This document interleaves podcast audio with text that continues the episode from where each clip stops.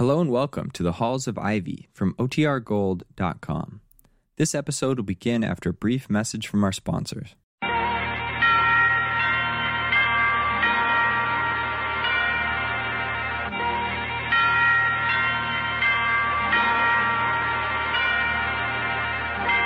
Halls of Ivy, starring Mr. and Mrs. Ronald Colman.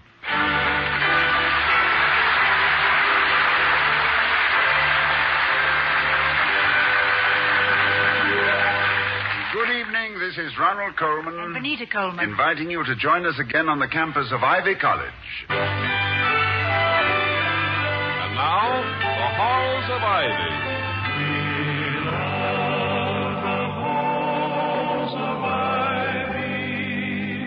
that surround us here today. Welcome again to Ivy. Ivy College, that is, in the town of Ivy, USA. It's five o'clock of a dark winter's afternoon, and the campus is in a soggy state. The trees are dripping, the ivy is drooping, and only the sturdier students are seen sloshing along in the mud-stained snow. All of which seems to have had no effect on Dr. William Todhunter Hall, president of Ivy, who returns home to number one faculty row in a buoyant and triumphant mood, as his delighted and delightful wife Victoria says. You seem mighty perky on such a murky day, darling. Come on, tell me, what's the good news? Good news. As a matter of fact, I had a perfectly abysmal day. I was needled, nettled, and besieged by all kinds of carping petitioners. But however well fortified I may be to cope with normal grievances, I have an Achilles heel for whimsy on a busy day. Hmm, a whimsical heel. It sounds enchanting. Well, it's a fair description of young Jethro Matthews the third. oh, yeah, him. He's the one who made the big fuss with the Dramatic Society about the scenery being too realistic. he also had a dandy suggestion that we do Death of a Salesman as a ballet. Yeah, he's, he's trying very hard to be consistently unconventional. Ah. Now, he's a bright boy, but he's failing in his poetry course. It seems he hasn't attended any classes recently. Why not? Oh, he said he could learn far more about poetry by, by contemplating the vistas of nature than the visage of Professor Heaslip. well, you- he's got a good point there. but he's young, he'll outgrow it. Oh, yes, yes. As a matter of fact, I, I was intensely individual myself when I was his age. I bet you were a beautiful baby. Ravishing, darling. Uh, but my my critics were divided into two schools. One believing that I was just a mild eccentric, uh, the other that I was a boring poseur. Both views were accurate. I was what is known in those days as a bohemian. Oh, I know, yeah. Sit around in a smoky room and try to shock each other. Yes. that, that, that's right. Yes. A- adolescents from 20 to 70 who sit on the floor of what they call a studio with candles stuck in the necks of bottles. They have Schoenberg on the record player, which cannot be heard, of course, because of the furious talk about music and the pity for the poor, grubby businessmen. The men who made the candles, manufactured the bottles, built the record player, recorded the Schoenberg, and were idiots enough to forego the last three months' rent on the studio. Bohemians making a fetish of the unconventional. Ah, nonsense. Ridiculous. Ah, wonderful, wasn't it? What a lot of fun we had. Talked yourself right back into it, didn't you? Now, how, how did I get to be such a qualified authority on eccentric behaviorism? Did I make any sense? oh, certainly. You sounded like a professional psychiatrist. A psychologist. Psychiatrist, psychologist, what's the difference? Well, the, the same as between a poor student in the library and a rich one in the malt shop. One studies and one treats. Do you know this is the first time I've ever understood the difference? yeah, but uh, to get back to your day at the office, what other dreadful things made you feel so good? Well, for one thing, Professor Fisher is probably still wondering what happened to him. Professor Fisher the law school, what you do to him? Well, I asked him whether he didn't agree with me that it was high time we had another look at the bylaws of the Student Legislative Council. He seized upon my suggestion, turned it into an indictment, and launched into a prosecutor's harangue. Uh, I'll bet you put the old harangue-tang back in his cage. No, but I managed to turn the case of Fisher versus Hall into the case of Hall versus Fisher. Oh, I gave him a run for his money. you should have seen his face. You really poured it on, huh? Ha ha. There was really no difference of opinion to start with, but he worked himself up into a hopeless contradiction, which I pounced upon with alacrity. And then, Vicky. Yeah, Louise, I, I'll get the door, darling. Don't stop. Now, you were pouncing. Go ahead. Pounce. I used an old trick of forensics. As, as a champion and ruthless debater in my day, I. Uh, oh, oh, uh, c- come in. Excuse me, Dr. Hall. Is there someone to see me, Louisa? Yes, I told him to wait. The stout one who talks like a birthday card. Yes, mm, it couldn't be anybody else. It's Professor Heaslip. Always sounds as though he were reading off tombstones. Uh, that's the one, Mrs. Hall. Well, you'd better send him in, Louisa. Yes, sir. And Mrs. Hall, I told him not to bother because it's working now, but he wanted a dollar anyway. Professor Heaslip? No, he's in the hall. I sent the other one away. I'll tell him you'll see him, Dr. Hall. Now, Toddy, have you any idea who wanted the dollar? Not yet, darling. In due time. Uh, we, we can't rush Louisa. Uh, with her, small phrases are tributaries that finally join a river filled with the, with the flotsam and jetsam of facts, which will eventually flow out into the sea of knowledge. Well, salutations, Skipper. Ah. Greetings, fair Hello. Professor Heaslip. Heaslip. My apologies, but I couldn't help overhearing. You were speaking of the Sea of Knowledge. What a proper subject for a conversation in the presidential mansion.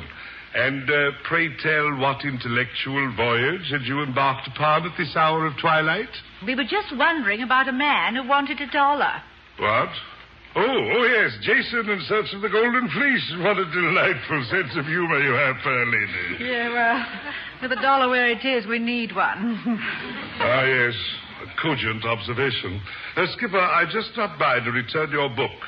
My, my book? Oh, yeah, yes, the, the Christopher Fry play. Thank you, Professor. Did you enjoy it? Oh, I've read it with some interest, particularly because of the flurry it has caused in certain uh, literary circles.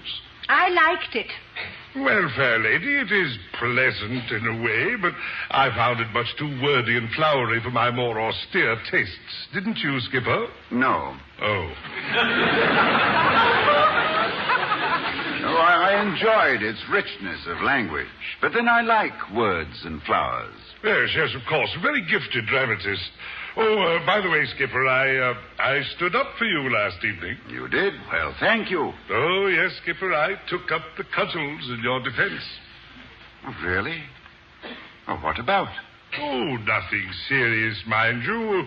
There was a discussion, and when certain, uh, shall I say, impetuous statements were made, I couldn't resist raising my voice slightly in protest. And that was jolly nice of you. You spoke, fair lady? Well, I'd appreciate knowing what these statements were, Professor. They might be true. Oh, I hardly think so, Skipper. Just the irresponsible prattle of an idle tongue. What could be more ridiculous than to even suggest that you couldn't take time to attend to the practical problems of a university? Are you asking, Professor, or is that what was said? I mean, is it a quote or a question? Uh, well, fair lady, perhaps I shouldn't have brought this up. Yes, but who would suggest that... Oh, dear, look at the time. It's nearly dinner. I must be off. Thank you again for the fireplace, Skipper. We must sit down and have a real discussion on it one day. Yes, I think one day would be... Uh, well, goodbye, Professor Heaslip. Yes. Goodbye, Professor. Goodbye, fair lady. And, Skipper, I wouldn't give it a moment's thought if I were you. It was just that I was so surprised about Agnes. uh, I mean, Dean Huxley. Uh, I didn't know she felt that way about you. Well, uh, I must fly.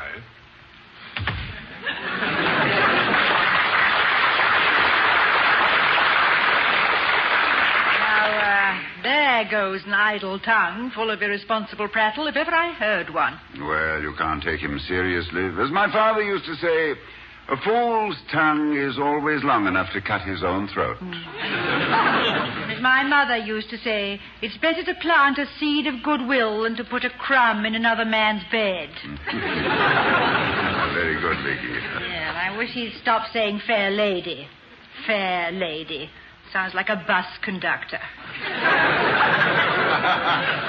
and the way he backed off and changed the subject when you stood up to him about the fry play. Huh?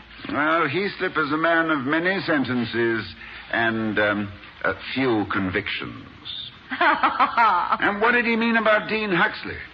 What nonsense. yes. Uh, Dolly, you never finished telling me about how you vanquished Professor Fisher. Uh, Fisher? Oh, well, now, well, when I, what I think of it, I shouldn't take too much credit because I had him from the very beginning. Realizing the weakness in his case, I could afford to bide my time and do nothing. Well, but you said you pounced on him. Why, I didn't really pounce. I just made a small point. It, it really wasn't such a, such a. You know, it is surprising, Agnes Huxley. I've always had a great personal regard for our Dean of Women, and, well, I felt there was a mutual. Of course, darling. You know she likes you. Now, come on. Now, what about Fisher? Why, what could I have done or said that would have made her change? Well, who says she's changed? There's nobody on the staff more loyal to you. After all, there's nothing surprising about her saying I didn't have time to attend to all the problems of a university. The president of any college has to budget his activities by the very complex nature of the. Uh, yes, come in, Louisa. Excuse me, Dr. Hall. Hmm?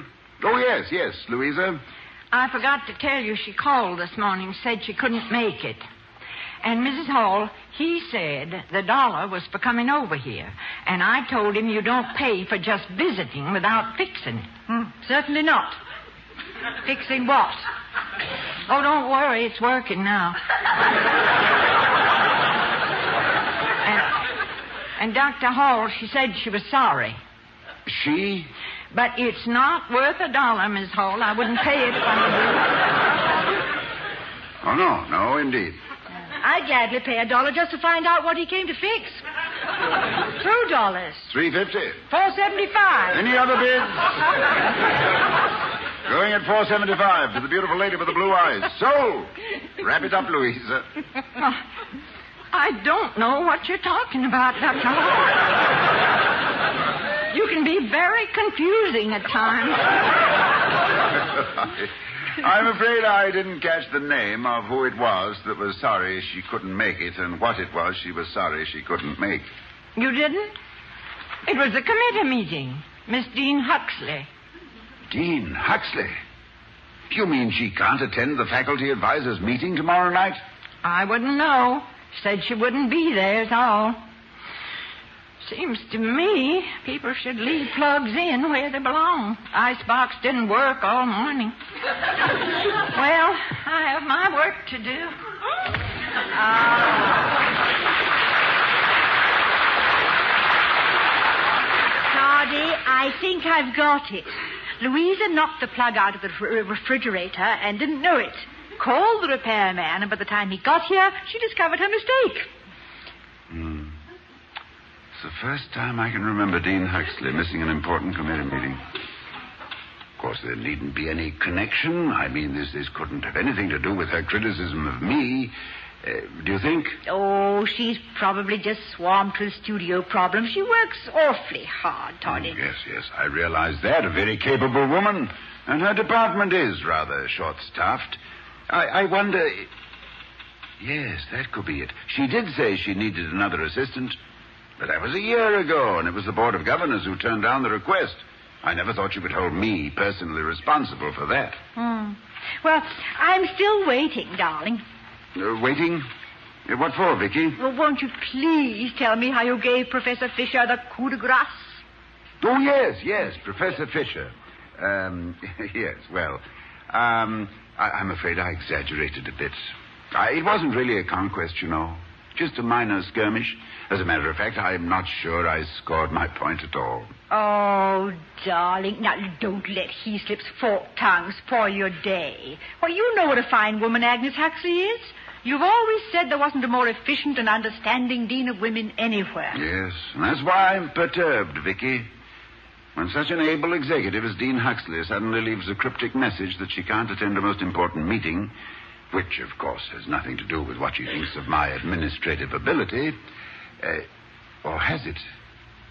Well, I didn't know I was so lacking in understanding of the female faculty. Ah, perhaps I should let the male staff alone for a while and concentrate on the distaff.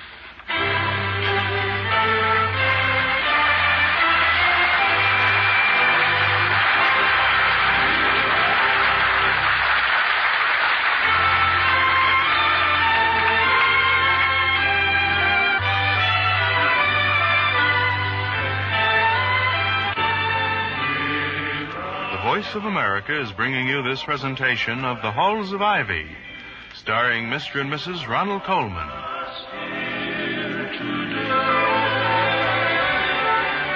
As we return to the halls of Ivy, it's noon the next day, and Mrs. Hall has just returned from town when she's intercepted by her housekeeper, Louisa.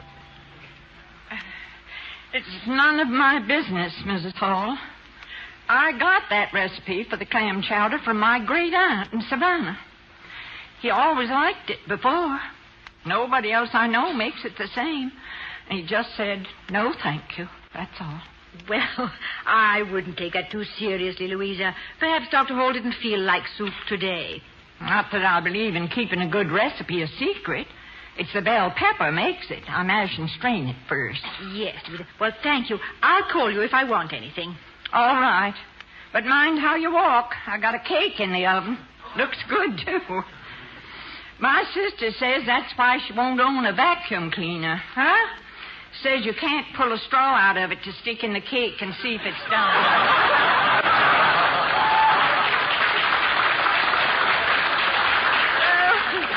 all right, I'll be careful. I was going to practice jumping over the sofa, but it can wait. Hello, darling. Vicky, I believe I have it. It wasn't a year ago when the Board of Governors refused to add another assistant. It was at least six months before that. Remember when the delegations from those two sororities came to see me about a pledge they both claimed? Yes. And you told them they were big girls now and to work it out for themselves. And dar- darling, darling, Louisa's got a cake in the oven. If you must keep pacing, please do it on tiptoe. Well, I can't pace on tiptoe, darling.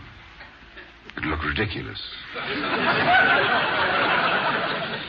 but, um, you see, Dean Huxley must have found, uh, found out that the girls had come to me instead of to her. And even with the most intelligent of women, those things rankle, you know. She would never hold a thing like that against you or anything else. As a matter of fact, I just ran into her an hour ago. You did? What did she say? Oh, the usual hello and how are you, and she was in a terrible hurry, so we didn't actually Well, settle. you, you mean she, she didn't speak to you? I didn't say that. Well, I don't want to put a false construction on a minor incident, and, but it would surprise me if she held it against you, too. Artie, if I weren't the president's wife, and I thought nobody would recognize me, I'd march over to Heaslip's house or class or wherever that windbag is at the moment and give him a good punch in the nose for carrying tales. You know me, one round Cromwell. Well, Vicky, I have none of the conventional prejudices against women in executive positions, but I've found that they have a tendency to emotionalize issues, to take the personal rather than the objective point of view. I can understand how Dean Huxley has misconstrued my action in the sorority matter as a peremptory assumption of authority, but, but I'm sorry that she allowed this to influence her judgment. I take this committee meeting tonight. She should be there. Why isn't she coming? Well, maybe a cousin's sick, or if she's got a cousin, or possibly she's been evicted from her house and has to move tonight. I mean, there could be a dozen reasons. Maybe she's sitting on a jury. There are a dozen reasons right there. Uh, whatever it is, why did she just leave a message without any explanation? Now, why did she complain to Heaslip of all people? Why, if she had a complaint, didn't she come directly to me? Vicky, there's only one thing to do. And I've already done it. What?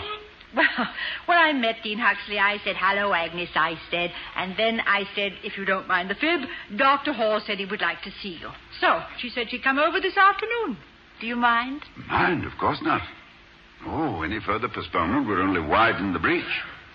However, I shall have to find a delicate way to remind her of the danger of letting small grievances grow into crises. And I must firmly recommend that in the future, if she have any protest, she give me the original, not the duplicate. I prefer not to be a pawnbroker of protests, dealing in second-hand complaints.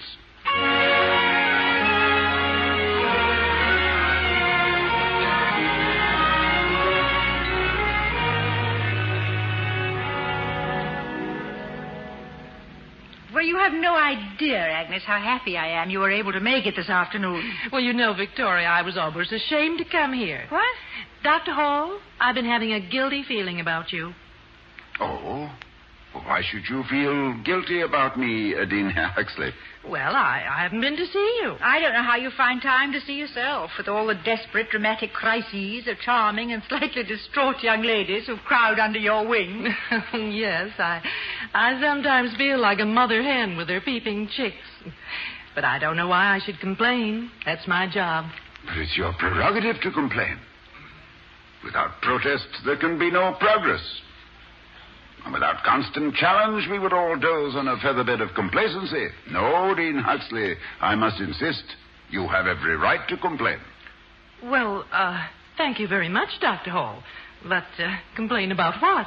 Well, if you haven't got a complaint handy, Agnes, think fast. Make one up. Now's your chance. Oh, no, I'm sure Dr. Hall has enough on his hands without my small problems. I may be a mother hen, but uh, he's running the whole chicken ranch. Well, I, I try to do what I can.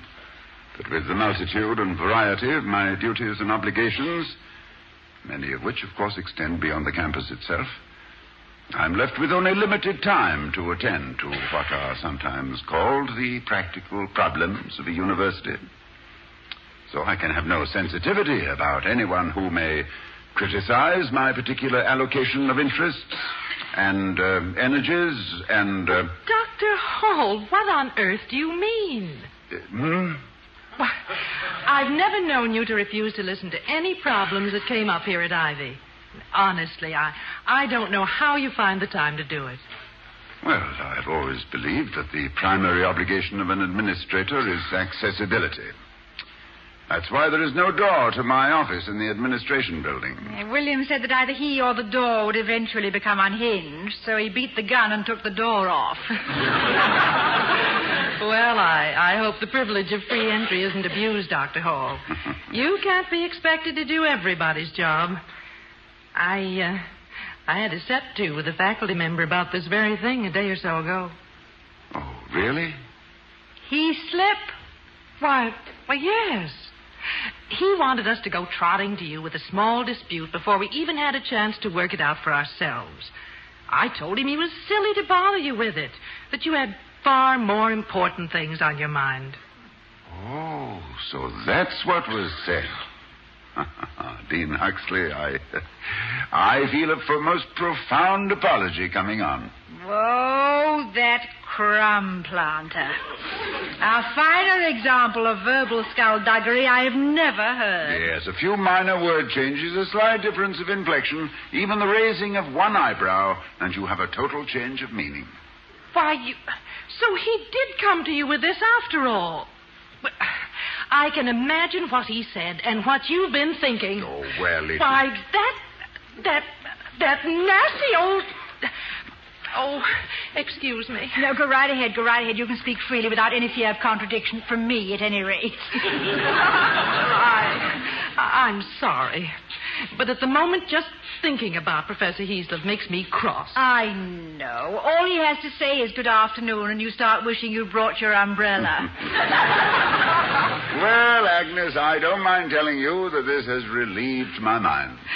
Well, now that I'm here, perhaps you'd like to know what started off this uh, this chain reaction. we certainly would. Well, you see, a sophomore got snowed in on a skiing weekend, missed an early Monday morning quiz with Professor Heaslip, and he's refused to give her a chance to take it later. But why? Well, it sounds like a good enough excuse. Well, uh, you know our ruling on lateness, Dr. Hall, and Heaslip refused to make an exception. The girl wrote her father, and he's coming into town tonight to see me. Uh, but that's why I can't be at the committee meeting. Oh, I see. Well, Dean Huxley, I, I don't want to intervene, but if you'd like me to see the girl's father, I'll be only too happy to do so. Oh, thank you, Dr. Hall, but I, I'm sure I can placate him. But there is something you can do for me. Oh? Will you please get Heaslip out of my hair? well, I, I'll do my best. As an ornament in anyone's coiffure, he leaves a little to be desired. but at the same time, I shall have to commend him. For what? Not starting the Chicago fire? no, for bringing to our attention, in however a roundabout way, a matter which should be near the top of our agenda. It's high time we examined the whole problem of student rules and brought them up to date. Yes. You do still seem to have hoop skirt regulations which are a little difficult to sit down in. So I shall appoint a committee to bring the whole subject before the Student Legislative Council. And to be sure that something is accomplished, I would like our Dean of Women to serve on that committee. Why, I'll be glad to. Thank you, Dr. Hall. And uh, my apologies for losing my temper about Heaslip. Oh, and my apologies to you. I've been forcibly reminded that the loyalty of friends mustn't depend upon a constant reiteration of it. I have learnt with Moliere that doubts are more cruel than the worst of true.